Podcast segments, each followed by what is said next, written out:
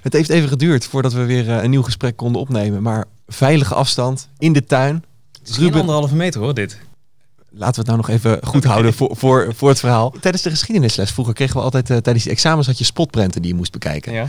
Eh, stel dat een van jouw tekeningen over eh, 30 jaar in een geschiedenisexamen zou zitten. Welke zou het zijn en waarom? Dat kan er maar één zijn. De tekening waar ik het bekendst mee ben geworden, denk ik, wereldwijd, is die tekening van die twee, pense of die twee ehm, eh, potloden. De tekening heet de Twin Pencils, eh, waar een vliegtuigje op afvliegt. vliegt. en dat is de, de, het iconische beeld voor, eh, eigenlijk voor, van Charlie Hebdo, de aanslag op Charlie Hebdo geworden. Dus ik denk dat die tekening het nog eh, wel een tijdje zal blijven doen. Volledige naam. Ruben L. Oppenheimer. Leeftijd. Ik ben net 45 geworden. En ik klink veel jonger, ik weet het. Beroep. Ik ben cartoonist, schuine streep, illustrator, maar meer cartoonist. Bekend van. Die tekeningen, dat, daar gaat het dan eigenlijk verder niet zo heel erg om. Het is vo- voornamelijk eh, vooral de reuring eromheen. Ja, daar ben ik bekend van. Verliefd, verloofd of getrouwd. Ben ik alle drie wel eens geweest, ja. Niet noodzakelijkerwijs op de een en dezelfde persoon. Als ik mijn leven zou tekenen, zou het er zo uitzien. Dan zou ik juist die vrijheid, die, vrije vogel, niet alleen in mijn gedachten, maar je ook, ook fysiek eh, kunnen doen en gaan en staan waar ik wil, proberen te verbeelden. En als ik dat dan nu zou moeten doen, dan zou ik een soort vogeltje in een kooitje zijn. Het kooitje gaat op 1 juni een heel klein beetje op een keertje. Je zei net van ehm, eh, de L bij Ruben Oppenheimer. Mm. Je zegt iedereen vraagt daarnaar. Ja. Eh, we hebben heel veel research gedaan, konden het niet vinden. Het, het is een beetje een mythisch ding aan het worden. Wa- waar komt dat? Wa- wat is dat? Nou, het is gewoon mijn middelste naam. Het is, niet, het is geen L-punt, er staat echt een naam voor. En het is ook vrij makkelijk om die te achterhalen. En het grappige is, zo- zolang ik als ik publiceer, nou zo'n jaar of twintig, word ik iedere keer bij een interview gevraagd door een journalist van, god, waar staat die L voor? En ik zeg altijd, zoek het even uit. Het is heel makkelijk als je even zelfs nadenkt. Als je een klein beetje research doet, kun je het zelfs eh, je kunt het deduceren, maar je kunt het ook, ook vinden. En er is in die twintig jaar nog nooit iemand in geslaagd. En dat zegt iets eh, over de staat van de Nederlandse journalistiek.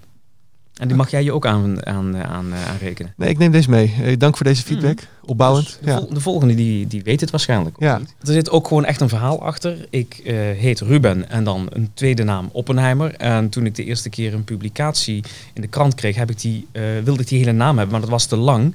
En ik gebruikte ook op mijn enveloppen, toen ik thuis woonde, gebruikte ik op, of als, als postadresnaam ook die L erbij. Want als er stond R Oppenheimer, dan zou het ook mijn moeder kunnen zijn, want die heeft ook als voorletter R. Dus ik ben toen die tweede naam gewoon bewust gaan gebruiken om eh, de post. Ik maakte wel eens een keer zo'n pennyrekening eh, open, dacht ik, zo'n envelop. En dan werd ik heel blij, maar dan was het weer de rekening van mijn moeder. Omgekeerd gebeurde ook. Ehm, toen ik dus ging publiceren, heb ik gezegd, nou, dit moet eronder staan. Dat vonden ze te lang. En toen heb ik gezegd, nou, maak er dan maar L punt van. En toen merkte ik dat mensen daarover gingen vallen. Ah, Ruben L, die met zijn L. En eh, Peter R. de Vries, Annie M.G. Schmid, John F. Kennedy. Nou, twee van de drie wil ik best wel mee geassocieerd worden.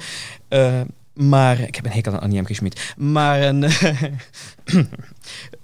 het is dus grappig dat mensen daarover blijven vallen. Dus ik denk, als, als mensen dat dus blijkbaar zo interessant vinden... dan hoef ik het weer niet over de inhoud van mijn werk te hebben. Nou, win-win. Laten we het toch over die inhoud gaan hebben. Wat was voor jou de allereerste keer dat je bewust in aanraking kwam met tekenen? Een jaar of zes, zeven zijn geweest dat de juffrouw eh, tijdens eh, de Sinterklaasperiode, hier zat Sinterklaas en Zwarte Piet, dat mocht toen nog, te tekenen. en eh, ik, had, ik had mijn tekening af en toen pakte de juffrouw en die hield hem omhoog in de klas en die zegt tegen iedereen kijk eens jongens wat een mooie tekening Ruben heeft gemaakt. Dus ik merkte al heel vroeg dat ik blijkbaar iets kon wat anderen wat minder konden. Ehm, en ik ben dus altijd aan het tekenen geweest.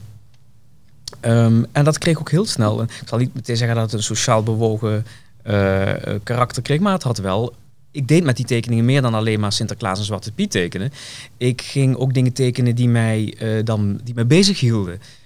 Bijvoorbeeld, ja, als er een, een, een, een leraar op school was waar iedereen een hekel aan had, dan ging ik die leraar tekenen. En dan ging die leraar zo tekenen dat de leerlingen erom moesten lachen en die leraren boos werden. Ik, ik heb eh, docenten aan het huilen gekregen. En dat is de grootste eer die je kunt krijgen natuurlijk als je een snotneus bent. Ehm, eh, hele kaften werden uit van school, eh, hoe heet het, schoolkrantjes afgescheurd. Omdat er een tekening van mij op stond die niet door de beugel kon. Ja, heerlijk. En dan merk je dus op een gegeven moment, dan ben je 10, 11, 12, dat je... ehm, dat je daar dus mensen mee aan het lachen kunt maken. Dat je ermee kunt zorgen dat je minder aan elkaar geslagen wordt. en dat je dus die mensen de macht, wat op dat moment de macht is, eh, kunt kietelen. Dit, is- ik, ik hoor gewoon ook het hele voorstelfragment wat ik eh, van je gemaakt heb ongeveer al voorbij komen. Oh, ja, Ben, ben je- ben je nog benieuwd naar, ben je nog benieuwd naar wat het is? Ja. Ja, zet de koptelefoon op.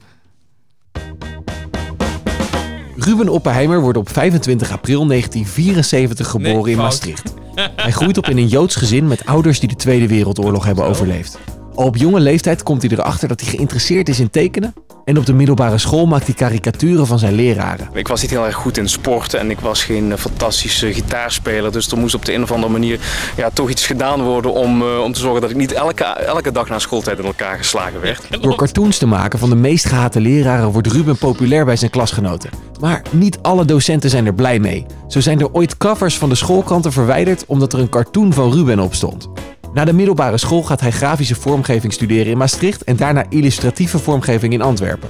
Als hij 28 is, wordt zijn tekening over de moord op Pim Fortuyn door een lokale krant gepubliceerd. Maar als ze geen plek hebben voor zijn volgende tekening, besluit Ruben hem te faxen naar alle grote kranten. En met succes, want in de jaren die volgen wordt Rubens werk door nationale en internationale pers gepubliceerd en Ruben wint verschillende prijzen. Maar net als op school vindt niet iedereen zijn werk leuk. Zo wordt hij aangeklaagd door Theo Hiddema en valt zijn tekening van de Turkse president Erdogan die seks heeft met een Twittervogel ook niet helemaal goed. De Turkse regering eist zelfs dat Ruben de cartoon verwijdert, maar dit doet hij niet. Even overweegt hij om te stoppen met zijn werk. Maar zover is het nooit gekomen. Hij noemt zichzelf een joker en een frontsoldaat tegelijk. En dat is toch wel een fijne gedachte. Dat het gevecht in deze tijd toch nog uitgevochten wordt met humor. Ja, alleen je hebt me één jaar te oud gemaakt. Oh. 1975. Oh. Dus, dus dan was ik ook geen 28 met die tekening, 27. Ja, Maar nee. niet uit, verder klopt het verhaal redelijk goed. Een 9. Dankjewel. Nou ja, dat, is, dat is meer dan ik op school haalde. Oh nee, een waarschijnlijk. 8, want je, je hebt niet ontdekt waar de 11 voor staat. Sorry. En dan aan het eind van het gesprek wordt het een 1 waarschijnlijk. Nou, het kan nog alle kanten op. Doe je best nul. Wat wilde jij worden toen je kleine Ruben was? Een domme vraag. Piloot natuurlijk. Ja? Ik wilde piloot worden, ja. Ik, eh, dat was ook, eh, alles was vroeger beter. Hè? Vroeger mocht je nog de cockpit in. Ik was laatst bij mijn moeder en die, liet, ehm, die kwam een hele doos van die oude ehm, eh, filmpjes. hoe heet dat? is dat video? Nee, High 8 of zo? Super 8. Super, van die oude rolletjes die dan op zo'n projector moesten. En die had ze ook jaren niet gezien, want mijn vader deed dat vroeger altijd. En toen zijn we, dat was geloof ik, het was een druilerige zondagmiddag. Toen zijn we die oude filmpjes gaan kijken. En dan zie ik mezelf als knulletje van, van vier. In welk jaar? Dit knulletje van 4. Oh, dit is, ik zat in je verhaal, sorry. Goed, over het strand ergens lopen in Spanje. En, eh, en dan is er ook een filmpje, dat is gewoon minutenlang eh, het vliegtuig. Dus de, mijn vader filmde het opstijgen, allemaal zonder geluid. Dus je hoort... je ziet het opstijgen, je ziet de Alpen. kan dat? Als het in Italië was. Ja. Nee, Alpen kom je over als je... Ja, naar Spanje, de Alpen, ja. Je ziet de Alpen en eh, je, het landen en vervolgens zie Maar dan zie je dus ook mensen zitten roken. mensen, hebben, mensen hebben zoveel beenruimte, dat is ongelooflijk. Eh, ehm, en je mocht de cockpit in. Die, deur stond gewoon open en op een gegeven moment werd er dan omgeroepen van eh, wie, wil even, wie wil even de cockpit komen bekijken. Ja, daar kun je je niks meer bij voorstellen nu, maar ik heb daar een fascinatie gekregen. Als, want we gingen al, al vanaf, ik geloof ik was een baby en toen namen mijn ouders al, maakten ze al vliegvakanties, wat in die tijd redelijk bijzonder was. Eh, dus ik ben eh die eerste paar jaar ook altijd op vliegvakantie geweest. En het, het hoogtepunt van de vakantie was als je in de cockpit mocht kijken. En ik wist gewoon zeker dat ik piloot wilde worden. Maar, Maar waar is het misgegaan? ja, ik kon helaas beter, beter tekenen dan... eh, Helaas. ja, ik geloof voor, voor een, een piloot te worden moet je geloof ik ook goed zijn in wiskunde of zo. Daar kwam ik toen op een gegeven moment achter, dacht, dacht ik laat maar. Nee, maar dat is gewoon een jongensdroom. Volgens mij is eh piloten wel heel saai. Eh, Zeker tegenwoordig. eh, volgens mij gaan ze, gaan ze gewoon zitten, drukken een knop en ze gaan, gaan een tukje doen en dan gaat het ding verder vanzelf. Maar op een gegeven moment kwam je er dus achter van... hé, dat tekenen is meer mijn ding. Misschien wil ik Ja. tekenaar worden. Ja, toen ben ik heel veel vliegtuigen gaan tekenen. Dus toen dacht ik van, weet je wat, dan word ik vliegtuigtekenaar. Alleen werd ik, ik werd steeds meer geïnteresseerd in politiek. En ehm, ik was eigenlijk een beetje een raar kind. Ik volgde, en dan moet ik een jaar of vijf, zes zijn geweest, eh, de Irak-Iran-oorlog. Don't ask me why, maar ik, ik, ik, herinner, de, ik herinner me nog nieuwsfeiten. Als ik dan terugreken, ja, dan, dan moet ik vijf of zes zijn geweest. De moord op Sadat, erg begin jaren tachtig. En dat ik daar ook bewust mee bezig was, dat ik dat volgde. dat het zo gauw ik kon lezen, dat ik de krant ochtends las. Eh, dus ik, ik weet niet waarom. Ik denk dat dat ook wel komt omdat bij ons thuis heel veel werd eh, gediscussieerd. Ik heb een oudere broer, een oudere zus, maar vooral die oudere broer. Die was politiek heel erg geëngageerd.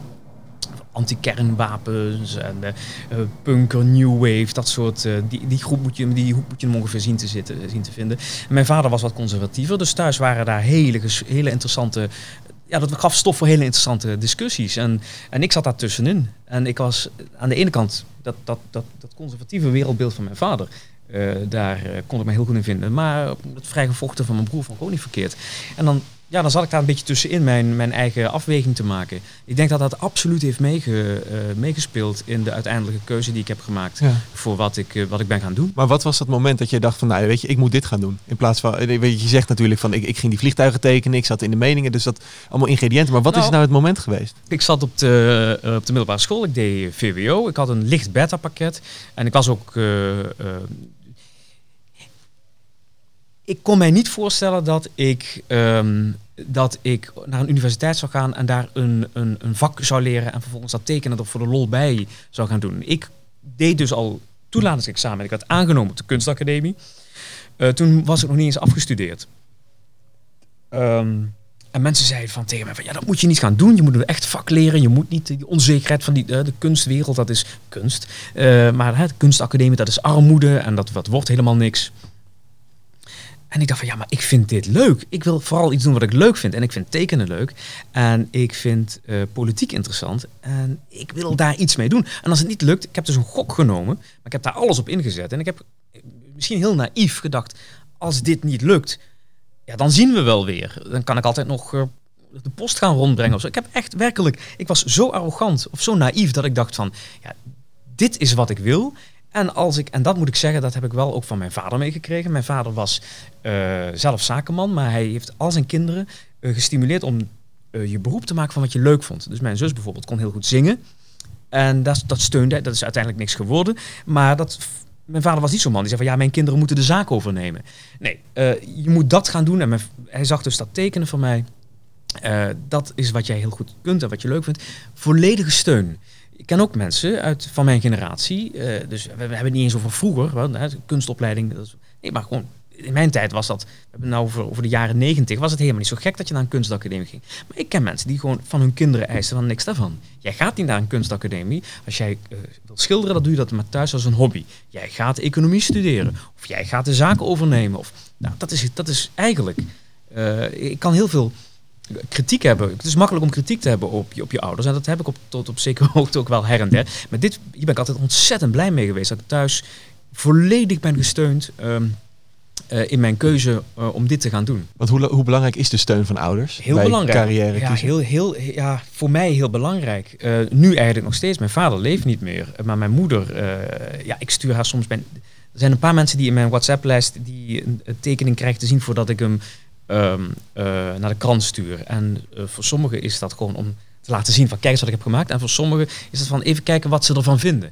En eh, ik vind het altijd heel leuk als mijn moeder me ook reageert. Of ook zegt van deze snap ik niet. Of als ze me belt en zegt ja, ik heb net de krant uit de bus gehaald en wat is die weer goed. Eh, dat is heel belangrijk. Kinderlijk misschien dat ik, dat, dat ik die steun van mama belangrijk vind. Maar ik, ik koester dat. Ehm, en als, als beginnend... eh, als beginnend mens is het natuurlijk heel belangrijk om van thuis steun te krijgen. Want op een gegeven moment ging je dus op die middelbare school, dat vertelde je net ook, je docenten, eh, karikaturen van die docenten maken. Ehm, wat vonden je ouders daarvan? Ik kwam op school wel eens een keer in de problemen, maar volgens mij. Mijn tekeningen hebben er nooit toe geleid dat, eh, dat, er, dat mijn ouders naar school moesten komen. Ehm, ik denk ook dat er een soort van. Er zal een dubbelheid in hebben gezeten. Want heel veel van die docenten vonden het ook wel stiekem heel leuk. En eh, ik heb daarna nog wel eens een keer een, eh, jaar later een overzicht tentoonstelling gegeven. En er waren docenten die, waarvan ik wist dat ze destijds het eigenlijk niet zo heel leuk vonden. En die dan zeiden van ja, weet je nog dat je mij tekende? je hebt mij als eerste getekend. Ik heb jou helemaal niet getekend, zou je willen. En er was er eentje, een leraar Duits. en die vindt het nog steeds niet leuk. Die, die heeft ook geweigerd om, ehm, om naar die tentoonstelling te komen. Maar wat had je getekend van hem? Het was allemaal niet heel erg subtiel. Laat ik zeggen, de Tweede Wereldoorlog lag nog iets dichter aan de oppervlakte in die tijd.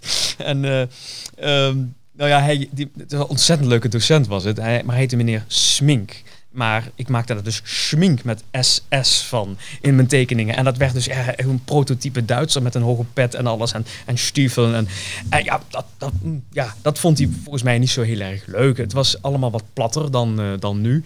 Eh, maar er waren ook docenten die daar uiteindelijk wel overheen konden stappen. En die daar de lol van inzagen. En ook je moet die dat konden plaatsen. Van ja, hij was toen 15 toen hij dat deed. En hij is nou wat ouder. En het is zo eigenlijk ontzettend leuk dat die, die kerel die nou in de krant tekent. Dat hij mij tekende toen ik al in, in de schoolbanken zat. Maar publiceerde je dat ook? Ja, in de schoolkrant natuurlijk. Maar voor de rest was het, ging het gewoon, werd het Nou, gekopieerd? het ging of? eerst als een soort verzetskrantje. het, eh, van hand tot hand. eh. en eh, eh, nee, uiteindelijk werd ik, ik werd zelfs, geloof ik, ik, werd redactielid van de schoolkrant. om maar mijn tekeningen te kunnen plukken. En, eh, en, en dat ging. ehm, nou, die, werden wel, die waren wel wat subtieler in de schoolkrant. Ehm, wat subtieler dan die tekeningen die van hand tot hand rondgingen. Eh, mm, dus ik zocht de grens daar wel op. Maar ik zocht de, het is dus één keer misgegaan met die, met die, met die covers. Ehm, Want wat stond daarop? Was dat die Eh, Duitse leraar? Nee, dat was volgens mij. Volgens mij was dat.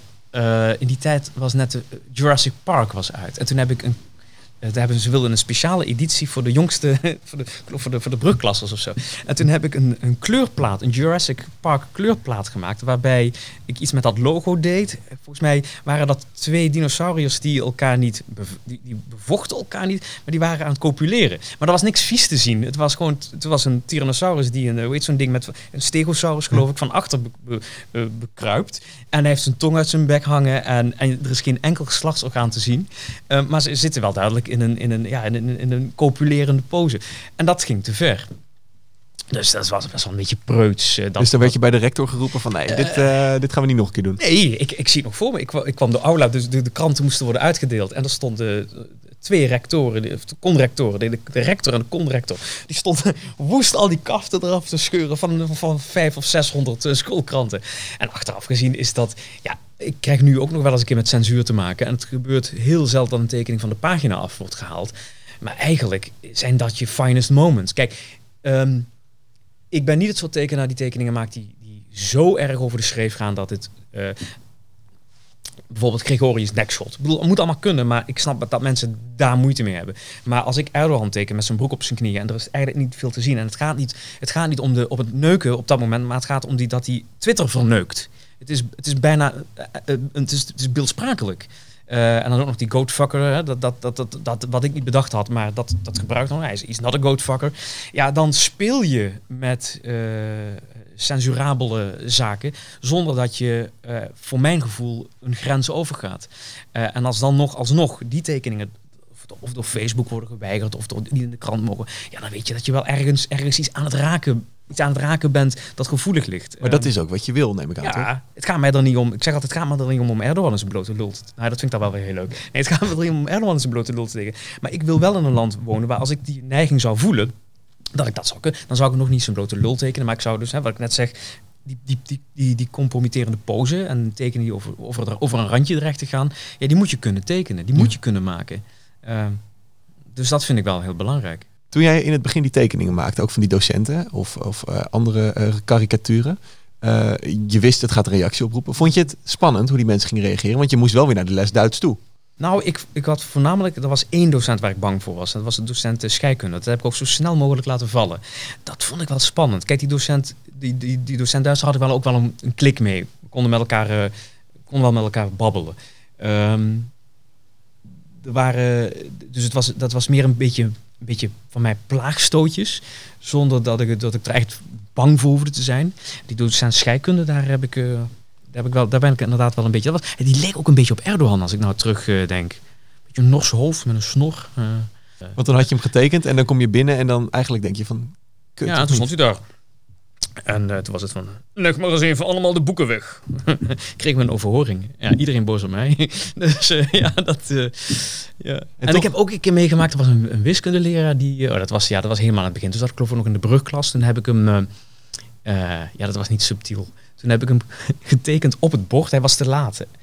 Hij was vaker te laat. Toen ben ik ben ik hem gaan tekenen en toen was hij klaar. En toen had ik een, daar had ik wat tijd over. En toen heb ik een pijl door zijn hoofd getekend. Maar wel geloof ik een, een geodriehoek of zo. Ik weet niet. In ieder geval iets wiskundigs. En toen kwam hij binnen en iedereen lachen. En toen is hij geloof ik, eh, toen was hij zo boos. Toen heeft hij de eerste de beste die hij zag. Ik geloof dat, het, dat het Erwin was. Die heeft toen gewoon een klap van hem gekregen. En later heb ik gehoord van de Nederlandse lerares, waar ik dan ook wel goed mee was, dat hij in de eh, docentenkamer heeft staan huilen. En ik ga niet zeggen welke docent het is, want volgens mij leeft hij nog. En ik kom hem nog wel eens een keer tegen. Dus vind ik heel sneu. Ehm, en dat vond ik uh, ik weet nog dat ik dat, dat kijk, dat vond ik een beetje, uh, herinner ik me een beetje griezelig. Want er was dus en geweld toegepast door een tekening van mij. Uh, en ik had iemand aan het huilen gemaakt. En dat, dat was niet de bedoeling. Want het, het stomme is, ik zag denk ik op die leeftijd de docenten als ja, de tegenspelers. Dat zijn de, eigenlijk de, de, de, is de vijand. Maar het, het, voor mij op de een of andere manier was het nooit de bedoeling om ze kapot te maken. Het was de bedoeling om om tegengas te geven. Zij hadden de macht om cijfers te geven, om strafwerk te geven, om proefwerken, nablijven. En wat kon je dan terug doen eigenlijk? Nee, niks, want je moest gehoorzamen. Ik kon tekeningen maken en ik kon ze daar een beetje mee plagen. Maar het was niet de bedoeling om ze, om ze zo te tergen dat ze geweld gingen gebruiken of, of een huilen zouden uitbasten. Is dat dus nog steeds zo? Nou, ik vind het nu dat, dat zo'n lul van Erdogan zo boos is dat hij daar ergens, ergens in, eh, in Ankara een, een uitdraai van een Nederlandse krant te zien krijgt. En dan zo boos wordt dat hij daar persoonlijk een advocaat op zet. En al vier keer. En dat ik dus namens uh, uh, Recep Tayyip Erdogan een, een, een, een vuistdikke dossier inmiddels heb met Turkse uitspraken van een rechter. Waarin ik word beschuldigd van van alles en nog wat. Dus een, wetsartikel heb ik begrepen dat allemaal zaken op één hoop gooit. Dus de pedofilie, uh, dierenmisbruik, het beledigen van het staatshoofd, het aanzetten tot prostitutie. Dat is allemaal op, dat is één wetsartikel. En daar ben ik dus al vier keer op veroordeeld. ik ben de Mark Dutroux van, uh, van Turkije op vrije voeten. Dus ik, daarom kan ik ook dus niet meer naar Turkije, omdat het echt serieus is. Uh, maar wetende dat die dat die, dat die gast daar dus. Uh, dat hij daar zich druk zit te maken om een tekening van mij. Ja, dat vind ik heerlijk. Die, mag, die zou mogen janken. Maar is het dan niet gewoon meer een eer eigenlijk? Nou, dat hij zichzelf nu boos maakt nou, om jou? Eh, kijk, we hebben het hier wel echt over een lul met vingers en meer dan dat. Uh, ik, ik heb in Nederland, er is geen enkele politicus waar ik echt persoonlijk iets, echt iets tegen heb. Uh, zelfs zo'n Hiddema, ja, als ik hem tegen zou komen en hij zoals, zoals ik normaal gedragen, zou ik een biertje met hem drinken. Maar zo'n zo'n zo'n zo'n Erdogan, dat is wel een, dat is wel ander bier. Dus dat, dat deze man tot, tot tot, tot, tot, ja, tot razernij toe mijn tekeningen maar steeds ziet verschijnen. En daar heel pissig om wordt. Uh, dat is niet alleen een eer, dat is ook gewoon, dat is gerechtigheid. Want in eigen land gaan uh, cartoonisten de bak in als ze hem tekenen. Um, en mij kan die dan eigenlijk verder vrij weinig maken. Via zijn lange arm uh, krijg ik wel eens een keer wel wat, wat verwensingen en wat nare reacties. Maar dat ik, dat, ik, dat ik hem zo boos kan maken, zo giftig met, met mijn tekeningetjes, dat is gewoon dat is heel goed. Want de eerste keer dat, hij, dat die reactie binnenkwam, nou, misschien dat dossier, de, de, de mhm. reactie. Wat dacht je? Ik dacht dat het een grap was. Dat, dat die, dat die, ik had nooit gedacht dat zo'n dat zo'n Erdogan uh, mijn tekening zou zien, erop zou reageren, naar een advocaat zou stappen. Ik hoop voor hem dat hij een rechtsbijstandsverzekering heeft. Um, dus ik dacht, ja, dit is een geintje. En dan blijkt dat het echt is. Ja, dat, um, en dan is het inderdaad aan de ene kant toch wel, ja, naast de eerste verbazing die uh, weg is, dan maakt dat plaats voor... Uh, ja, toch inderdaad wat je zegt, een gevoel van... Niet van, oh, ik doe er toe, maar ik weet hem te bereiken. En dat, dat is wel heel erg fijn. En dan denk je misschien dat, dat Trump het toch stiekem ook wel... Uh, want ja, die, die spreken elkaar ook wel eens. En dan, ja, wat moeten ze bespreken? Ja, geopolitiek waarschijnlijk ook. Maar ik denk ook dat ze het voornamelijk over mijn werk hebben. Ik zie hier al de koppen verschijnen in de kranten. Trump en Erdogan praten over mijn werk. Ja. Of cartoonist na drie maanden uh, isolatie eindelijk doorgedraaid in grootheids, grootheidswaanzin. Jij bent gepest op de middelbare school? Ja. Uh, wie niet? Nou ja, goed, wie niet, maar uh, ik ook. Ehm, maar wie... Ja, van jou kan ik me voorstellen. In mijn geval was het helemaal onterecht. Ja? Ja. Waar werd je mee gepest? ik kon niet sporten, ik was een klein dikkertje. Ik ben nog niet al te lang, maar ik ben gelukkig niet meer dik. Um, ik was anders, ik las de Donald Duck en ik kwam er ook vooruit iedereen was heel cool aan het doen. En ik, uh, maakte, ik stuurde gewoon nog mijn tekeningen naar de Donald Duck. En die werden ook nog gepubliceerd. Ook in zo'n zo rubriekje, de Galerij der Kleine. En, Ja, ik was gewoon een heel naïef. Ik was een heel naïef kind. Ik was toch heel kinds. En iedereen was al heel stoer aan het puberen. En ik was wat later, denk ik. En ik, ik trok me daar niet zo heel veel van aan in het begin. Ehm, maar ja, daar, daar word je dan, dan ben je een buitenbeentje en dan word je gepest. En ik, deed, ik, ik voetbalde niet, maar ik was aan het tekenen. En in het begin ben je, word je dan ook gepest, want je bent daardoor anders. En toen ze doorkregen dat dat leuk was, eh, ja, toen werd ik ineens de showbo. Tot op zekere hoogte. Wat was die overgang? Waren dat die tekeningen van Ja. die docenten? Ja, ja, ja. Ja. En, en wa- wat heeft het beste zeg maar, voor jou gedaan nu? Als je erop terugkijkt, is het goed dat je het hebt meegemaakt? Eh, nou, ik denk dat ik liever een grijze muis was geweest. Eh, het heeft me gemaakt wie ik ben. Het heeft ervoor gekozen dat ik het beroep heb gekozen waardoor ik ben dat ik een, eh, dat, ervan kan leven. Eh, dat ik de vrijheid heb om iedere ochtend op te staan. Eigenlijk, ja, ik sta wel op uiteindelijk en ik moet die tekeningen maken. Maar ik hoef niet 's ochtends eh, in de file te staan. naar nou, het hele land niet. Maar, dus, maar zoals, de mensen, zoals, zoals iedereen dus ondertussen leeft, werkend vanuit huis, je eigen tijd bepalen. Nou, dat doe ik dus eigenlijk al mijn hele leven. En, en dat vind ik wel heel erg fijn. Maar ik zou denk ik liever die, dat, dat, die moeizame puberteit hebben eh, gemist. En eh, als een of ander, als een of ander eh, saaie lul in een kantoor terecht zijn gekomen. met, met een Labrador en 1,3 kind. En zondags de auto wassen op de oprit en tegen de buurman zeggen van... Hey, buurman, zal jij mij ernaast zetten? Dat soort onzin. En de heg, de heg knippen en dan net jouw gedeelte wel knippen. En dan met het meetlatje gaan dat je niet zijn heg aan het knippen bent. Nou, zo'n soort man zou ik eigenlijk liever zijn geworden als die puberteit maar wat, eh, wat makkelijker was gegaan. Als ik niet was gepest op school en als ik had, eh, populair was geweest en vriendinnetjes. En, eh, dus, Dus eigenlijk heeft het pesten je wel goed gedaan. Ervan uitgaand dat je dit leuk vindt. ik zit je net te te vertellen dat ik liever zo- zo'n grijze saaie lul zou zijn Ja, geworden. maar ik kan me dat niet voorstellen. Kijk, ik ben wie ik ben en ik kan me heel moeilijk voorstellen hoe het is om anders te zijn. Maar ik, ik weet ook dat ik s'avonds, uh, en dat eigenlijk al mijn hele leven, wakker lig met te veel gedachten.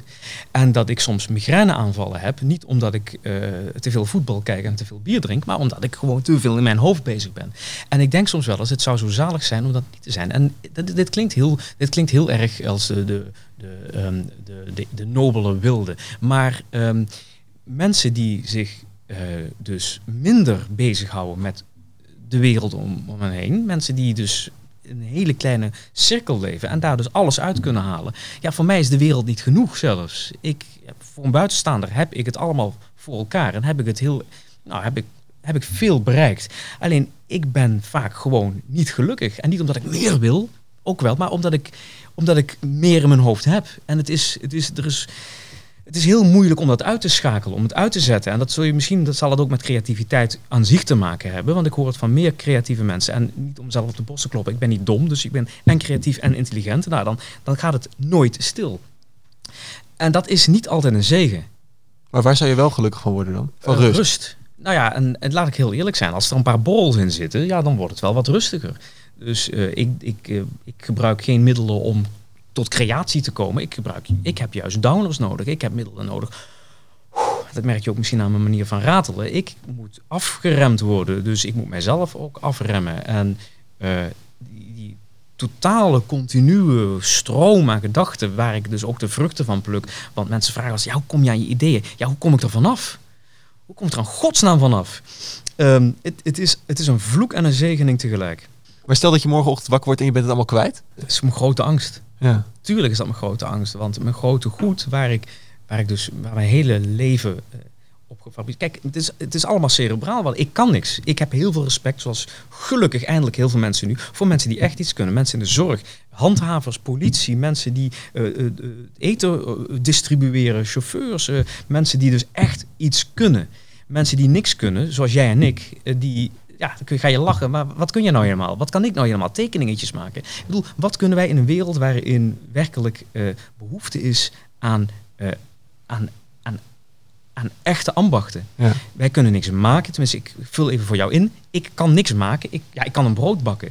Maar wat doe ik als ik geen mail in huis heb? Wat doe ik als mijn dak lekt? Wat doe ik als ik ziek word? Of als een geliefde ziek wordt? Die mensen die nu, die zo lang zijn uitgeknepen en die nu worden gewaardeerd en die hopelijk straks meer dan alleen maar applaus krijgen, maar ook wat, uh, als het er nog is, wat extra geld.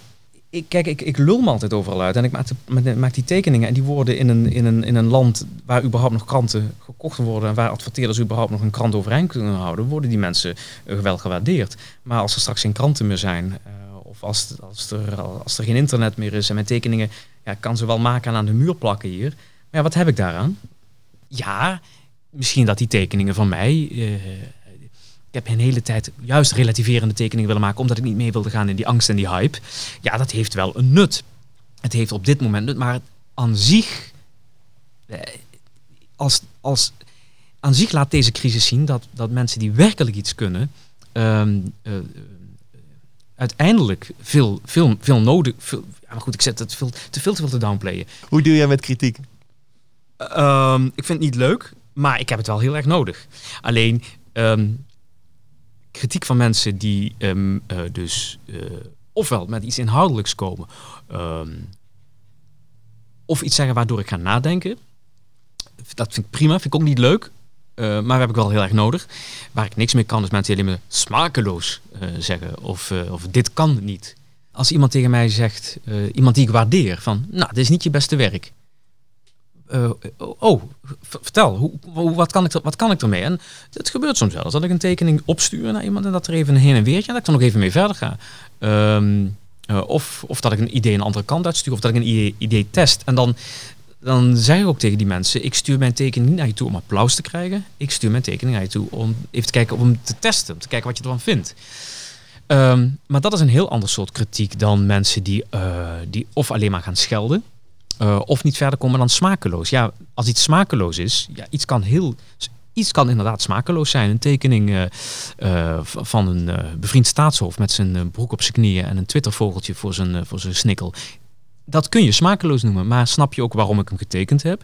En kun je aangeven, ten eerste, als je al aan kunt geven wat smakeloos is, kun je over die smakeloosheid heen stappen en kijken waarom ik hem eh, in deze smakeloze vorm giet. En als we daarover kunnen praten, prima. Maar kan dat nog tegenwoordig? Eh, ik, moet ik moet zeggen dat ik, eh, ik zei altijd dat mijn tekeningen niet het eindpunt, maar het beginpunt van de discussie waren.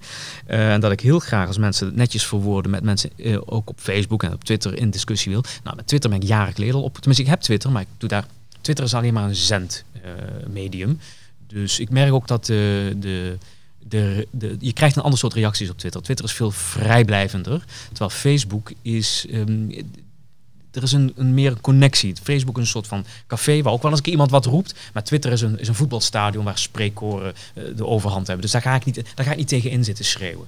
Ehm, maar ik merk dat ik zelf eh, de laatste jaren ehm, minder, steeds minder bereid ben om de discussie aan te gaan. Eh, ik mm, blokkeren doe ik zelden, maar af en toe inderdaad als mensen gaan schelden of dreigen. Ja, dreigen sowieso eh, gaat het eh, naar de politie, niet dat er wat mee gedaan wordt. Maar eh, en schelden is gewoon blokdag. Dus ik voor wilde ik nog wel eens een keer als iemand iets riep, iets terugroepen, maar dat doe ik niet meer. Want dat heeft geen nut gehad. Eh, vrij weinig en ik merk dat het veel energie slopt. Kijk, iemand die mij een e-mail stuurt en een heel verhaal of iets, van, dan ben ik nog wel eens. Nou, nou ook steeds minder, want vroeger, ik krijg geregeld bericht, berichten van de studenten van de school van de journalistiek. En nou ja, ik heb net al aangegeven dat ik daar niet zo'n hele hoge pet van op heb. In sommige landen is journalistiek een universitaire opleiding. Hier niet. Anders Ehm, hadden ze die L wel gevonden. ja, precies. Miauw. Nee, maar ik krijg dan wel eens een keer, eh, ook van, of van studenten van de school van de journalistiek, maar, maar ook van scholieren, eh, een mailtje van, eh, ja, we hebben een opdracht. En, ik ga er meteen een Limburgs accent bij doen, maar dat weet ik dan niet. Maar ja, we hebben een opdracht, we moeten vra- vragen waar deze tekening over gaat. En misschien kunt u het uitleggen, en waar, waar staat de L voor? En dan denk ik van, ja, vroeger kreeg ik ook, wat jij, waar jij het ook over had, ik kreeg ook zo'n cartoon als huiswerk mee van geschiedenis. En dan stond er bijvoorbeeld, of een project, en dan stond van, probeer te achterhalen, wat wil de cartoonist hiermee zeggen? Ja, je had geen internet. Tenminste, toen ik jong was, had je geen internet. Ja, je had, je had geloof ik net het wiel. Maar ehm, Jezus werd gekruisigd. Juist, nou dat, eh, dat, dat kan ik me net niet meer herinneren. Toen eh, kon ik nog niet lezen. Maar ehm, dan moest je dat zelf gaan bedenken. En nu is het heel makkelijk. Oh, er staat het er op en helemaal onder. En dan gaan we hem gewoon opzoeken. En dan gaan we het vragen. Dan hebben we het gewoon. En dan antwoord, soms antwoord ik dan wel van: is dit een. Is dit een ehm, heb je dit zelf bedacht dat je mij wil benaderen? Of is het de opdracht van school om mij te benaderen? Want dan weet je dat er nog meer komen. Nee, ja, ook dat. Nee, maar dan is het van, ja, nee, ja, dan komt er geen antwoord. En ik van, ja, eh, wat denk je zelf dat ik ermee bedoel? En ik, ik, soms probeer ik dan nog wel, dan heb ik een soort van educatieve taak, vind ik, om te proberen. Misschien kun je het vuurtje nog een heel klein beetje aanblazen, maar daar zit zo weinig licht bij. Dan denk ik van, ja, het is, het is heel makkelijk. En vroeger ging het erop in, hele lijsten. Kijk, iets anders als je een vragenlijst krijgt. Eh, wanneer bent u begonnen met tekenen? Ehm, eh, vindt u dat alles moet kunnen? Ik bedoel, van die hele goede vragen die, eh, die is soms. Dit gaat weer een puntje van mijn cijfer af, hè, hoor ik. Ja. Maar daar wil ik wel aan meewerken. Ehm, maar ehm, zo van, ja, kunt u eens even vertellen wat u met deze cartoon bedoelt? En van, ja, doe zelf je huiswerk. Dus eh, ik, ben, ik ben meer en meer aan het afstompen. Maar in deze coronatijd, ja, nodig ik ze meteen weer uit om voor een Podcast. Nog even terug naar die kritiek. Ja, De, je, je zei net natuurlijk, je krijgt die luie studenten. Ja. Ehm, maar je krijgt ook eh, de, dus de, de, de smakeloze reacties. Maar er zitten ook heftige dingen bij. De, wat, wat is de eerste bedreiging? Smaakvolle studenten krijg je ook. Die krijg je ook. Ehm, maar wat was de eerste heftige reactie die je kreeg? Weet je dat nog? in die tijd dat ik ehm, dus eh, de eerste keer in aanvaring met, eh, met de Turkse president kwam, toen werd ik op een gegeven moment s'nachts gebeld. Ik weet niet hoe ze aan mijn nummer kwamen. En er werd van alles geroepen. Ze waren zo slim geweest om dat eh, zonder eh, nummerafscherming te doen, dus de volgende ochtend bij de politie. En toen bleek dat was een minderjarige knul, maar, en ik moest even weg, want ze moesten dingen bespreken die ik niet mocht horen. Wat ik wel hoorde, was dat het de broer van een Syriëganger was. Ja, dan, ja, ik moet heel vaak een beetje grinniken. Ik denk, oh. Maar dan, dan grinnik je heel, heel, niet zo heel erg lang. Dan denk je van, ja, wacht even. Eh, Mo zit op dit moment met een Kalashnikov allemaal gekke dingen te doen eh, eh, in, in die zandbak daarachter. En zijn broertje van 14 ehm, doet wil misschien zijn grote broertje imiteren. En doet dat heel dom met de gejatte telefoon van zijn zus zonder nummer, of met nummerherkenning aan. Dat dan weer wel. En die zus heeft vervolgens er excuus aangeboden. Maar ja, dat, dan denk je van, hmm. Maar denk je dat het ooit misgaat? Eh, ja, nee, nu niemand mag zijn huis uit, dus ik. eh, Dat is ook wel eh, een lekkere rustige het tijd is voor je. zalig. Maar heb je wel die buurman met die boor. Ja. Eh, hoor je dit te erg? Moeten we eventjes... eh, even wachten? Nee. Ehm, Dus daar gaat je rust. ja, nee, maar weet je wat het is? Ik weet wie het zijn. Dus dan, als het aardige buren zijn, dan eh, valt het wel mee mee. Maar dit zijn klootzakken. Maar ben je, ben je, ben je wel eens bang dat het fout gaat? Is ooit een rechercheur geweest die tegen mij heeft gezegd... de kans dat jij, en dat was na aanleiding van die laatste, eh, dat laatste sodemieter, eh, laatste oktober... eh, toen ik weer gedoe had met Erdogan... die heeft gezegd, de kans, ik acht de kans dat je met geweld te maken krijgt, reëel. En dan denk je van, dit is iemand, dit is niet zomaar een of andere diender... waar ik overigens respect voor heb... eh, ehm, die een patrouille op straat loopt met zo'n spuuglelijk geel vestje. Dit is iemand die is iemand van de recherche die dus weet waar hij het over heeft. Je krijgt dan wel zo'n krijgt een hele mooie kleurenfolder eh, wat u zelf kunt doen als u wordt bedreigd. en daar staan handige tips in, zoals bijvoorbeeld eh, is een beetje Jo Bontes. Herinner je die nog van? eh, eh, als u naar buiten gaat, eh, kijk wel goed of de deur afgesloten is en of u de sleutels bij u heeft. Zorg altijd ervoor dat u nog een tweede pas sleutels ergens anders heeft liggen. Bij de buren bijvoorbeeld, tenzij het moslims zijn. Maar, de, oh wat fout had die helemaal zegt. Maar eh, je krijgt dan allerlei dingen die je wel en niet... En, en dan zit je dat dan te lezen en ik denk het grootste gedeelte van... Ja, wat is het voor een onzin? Dat dit, dit, ten eerste, de meeste open deuren, ja, die kan ik zelf ook verzinnen. En ten tweede, als iemand jou echt kwaad wil doen, dan, dan krijgen ze je wel te pakken. De enige optie die je dan hebt is of volledig anoniem door het leven gaan en onder pseudoniem gaan werken. Nou, dat wil ik niet, wat ik laf. Of je duikt onder en je zorgt dat je gewoon nooit meer eh, her- hervindbaar bent. Nou, ik ben niet makkelijk vindbaar. Ik zet nergens op Facebook van waar ik ben op vakantie of waar ik heen ga. Ik deel geen, eh, hoe zeg je dat, eh, hoe zeg je dat, Locatie? geen locaties. Of je moet eh, je toon matigen. Nou, daar heb ik ook geen zin in. Ik, ga, ik, ik ben geen Erdogan-tekenaar. Ik maak misschien twee of drie tekeningen van hem eh, per, per jaar. Maar ik ga hem ook niet uit de weg. Nee. Want eh, als je dat gaat doen, ja, dan kun je net zo goed stoppen. Ik bedoel, dan ben je geen cartoonist. Want ik vind mezelf, ik, vind een bepaald, ik heb een bepaald doel met mijn werk. Dan ben je gewoon een plaatjesmaker. Daar zijn er al genoeg van. Ik bedoel, kranten staan er vol mee. Ehm, maar ik wil iets anders met dat werk. Wat is het verschil dan? Cartoonisten plaatjes maken? ja, je kunt, kijk, ik maak ook wel makkelijke plaatjes. Op dit moment is het natuurlijk corona voor, corona na. En dat is, eh, ik zou niet weten waar ik het anders over zou kunnen hebben. Maar ehm, als je de keuze hebt tussen, nou, eh, wat is het nieuws vandaag? Er, is, eh, er zit een gek aan de grens van Europa die dreigt om de sluizen open te zetten en een miljoen of twee of drie miljoen eh, vluchtelingen hier op, op ons af te sturen. Maar we hebben natuurlijk ook Thierry Baudet in eigen land. Ja, en het is toch veel leuker om Thierry Baudet te pakken, want Thierry Baudet is ook een autist die er niet, tegen kan als hij getekend wordt. Maar die gaat mij niet bedreigen zijn nummer twee in de, in, in de partij, dat is misschien een ander verhaal. Die komt nog wel eens met een rechtszaak op te proppen. Maar weet je wat, laat ik maar Thierry Baudet tegen. En ik zie... De, Dat is toch de veilige keuze. dan? dat is de veilige keuze. En ik teken Thierry Baudet ook. En eh, eh, dat vind ik ook leuk. Maar ehm, ik, ik, ik weet en ik denk en ik zie dat veel collega's eh, er maar voor kiezen om, om, om op nummer Ziga te gaan. Het is natuurlijk veel makkelijker scoren tegen Geert Wilders en Thierry Baudet en Mark Rutte dan eh, eh, het risico te lopen dat je, dat je de boze eh, vijfde kolonne van, van goed geïntegreerde Rotterdamse Turk achter je aankrijgt. Ik kan het ook heel makkelijk vanuit Maastricht zeggen, maar eh, nee, het is, het is, het is, het is, het is linker om, om, om dus om dat onderwerp dan te kiezen. Kijk, laat ik vooropstellen dat onverdraagzaamheid is niet enkel en alleen voorbehouden aan moslims. Ik ben nou een boek aan het lezen over de geschiedenis eh, van kennisoverdracht van de oude, vanaf de oude Grieken eh, tot eh, eh, Europa weer terug tot aan de Renaissance. Nou, dat is duizend jaar lang hebben de Arabieren, en dat waren moslims, die hebben daar ehm, ehm, die hebben die kennis verzameld, toe, kennis aan toegevoegd en dat weer via, eh, via Zuid-Spanje, waar ze een paar honderd jaar zaten, ook weer doorgegeven. Nou, en als je dan leest hoe die samenlevingen, dat was een hoge mate van tolerantie. Joden, moslims, eh, christenen leefden daar eh, in redelijke vrijheid samen. Dus het is niet zo dat het enkel en alleen de islam is die, eh, die intolerant. Maar op dit moment is het wel de religie die de grootste intolerantie laat zien. Ehm, en, en, en waar dat ligt, ja, dat kunnen we een heel lang ver- verhaal over op, eh, op, eh, ophouden, ophangen.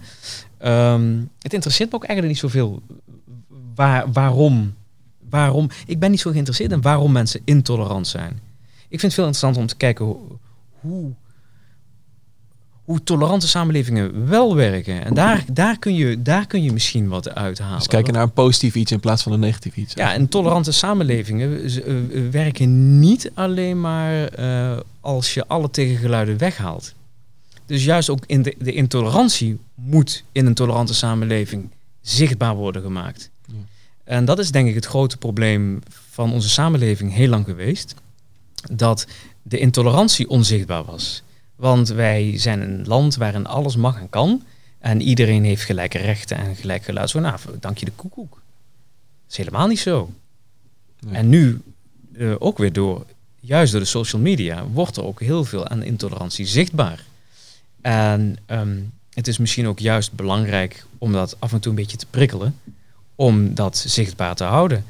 En om ervoor te zorgen dat er in ieder geval, en ik ga niet zo'n zo'n kutterm gebruiken als eh, dialoog, maar dat er in ieder geval eh, dat er een, wel een, een, een, een dialoog Ik wil zeggen, je gaat nu een metafoor vinden voor dialoog. Nee, het is ingewikkeld. Het duurt al veel te lang dit gesprek. Ehm, het is wel belangrijk dat er toch wel iets van een dialoog... en dat, en dat, dat kan ook schreeuwend gebeuren in de eerste instantie. Maar ja, eh, laat het maar allemaal zien. Ja, als het gesprek maar gevoerd wordt.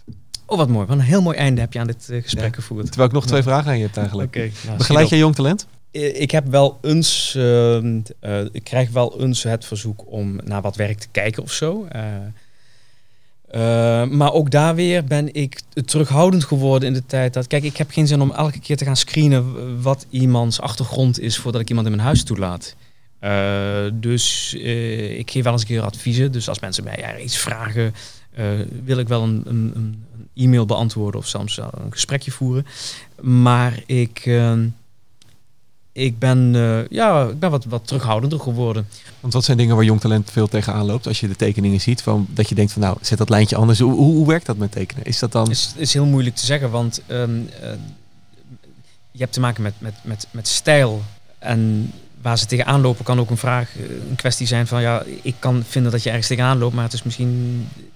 Ik vind het heel moeilijk om daar, eh, om daar, in, om daar iets over te zeggen. Ik kan in grote lijnen vertellen hoe ik werk, maar ik ben geen, ik ben geen, geen, geen eh, goddank geen kunstacademie-docenten. Nee. Want Ik, ga, ik ga dus iemand niet vertellen hoe die... Kijk, ik kan wel vertellen, ja, dat zijn van die basisdingen. Eh, zet eerst, maak eerst de tekst en bepaal dan hoe groot het, het tekstballonnetje is. Want dat is een beginnersfout. Mensen maken een tekstballon en dan gaan ze er tekst in zetten en dan is het ballonnetje te klein. Zo, ja, nou, daarom werk ik digitaal. Ehm, maar dat, ja, dat, dat zijn van die lullige dingen. Ik bedoel, dat, dat kan ik wel, eh, wel vertellen. Maar ik ga niet iemands werk opbouwen of afbreken. Maar als het aan jou ligt, hoe word je succesvol? Door gewoon een arrogante, eigenwijze klootzak te zijn. En dat geldt volgens mij voor eigenlijk alles wat je, wat je doet, als je het met plezier doet.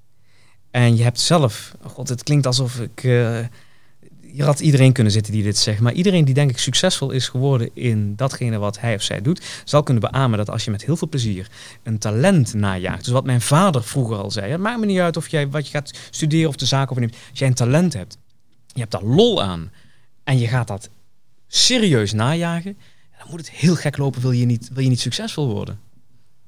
En dat, dat kan arrogant, daarom begonnen we met die arrogantie. Dat kan arrogant en eigenwijs lijken. Ehm, maar arrogantie en, en, en eigenwijsheid is vaak ook gewoon zelfverzekerdheid. En zelfverzekerdheid is als het goed is, ergens op gebaseerd. Arrogantie niet. Ik sluit de potbas vaak af met de potbas sticker. Met de vraag, waar ga je hem plakken? Eh, ik ga hier zelf met witte pen eh, onderschrijven, eh houd afstand. En dan anderhalve meter en dan gaat hij op mijn voordeur. Oh nee, dan, kan iedereen, dan weet iedereen me te vinden. Nee, ik, eh, ik zoek daar een mooi plekje voor. Mooi, dank je. Heb ik het eh, rapportcijfer nog verder naar beneden gebracht in dit gesprek? Of is het bij die Eh, 8 gebleven? Nee, ik ben een ontzettend vriendelijke bui vandaag. We houden het bij een 8 plus zelfs. Ruben, dankjewel. Graag gedaan. Hey, Ruben hier nog even. Dit is het einde van Potbas 23 met mij als gast. Als je het een leuk gesprek vond, ik zou niet weten waarom, abonneer je dan even via je favoriete streamingdienst op de Potbast. Daar vind je ook gelijk de andere gesprekken met bijvoorbeeld Edwin Rutte, Sylvana Simons en Arjen Lubach. Als je in je eigen Instagram story laat weten dat je dit gesprek hebt geluisterd en je tagt de radiomeneer erin, dan maak je ook nog eens kans op de Potbast sticker. En nu ga ik de hond uitlaten.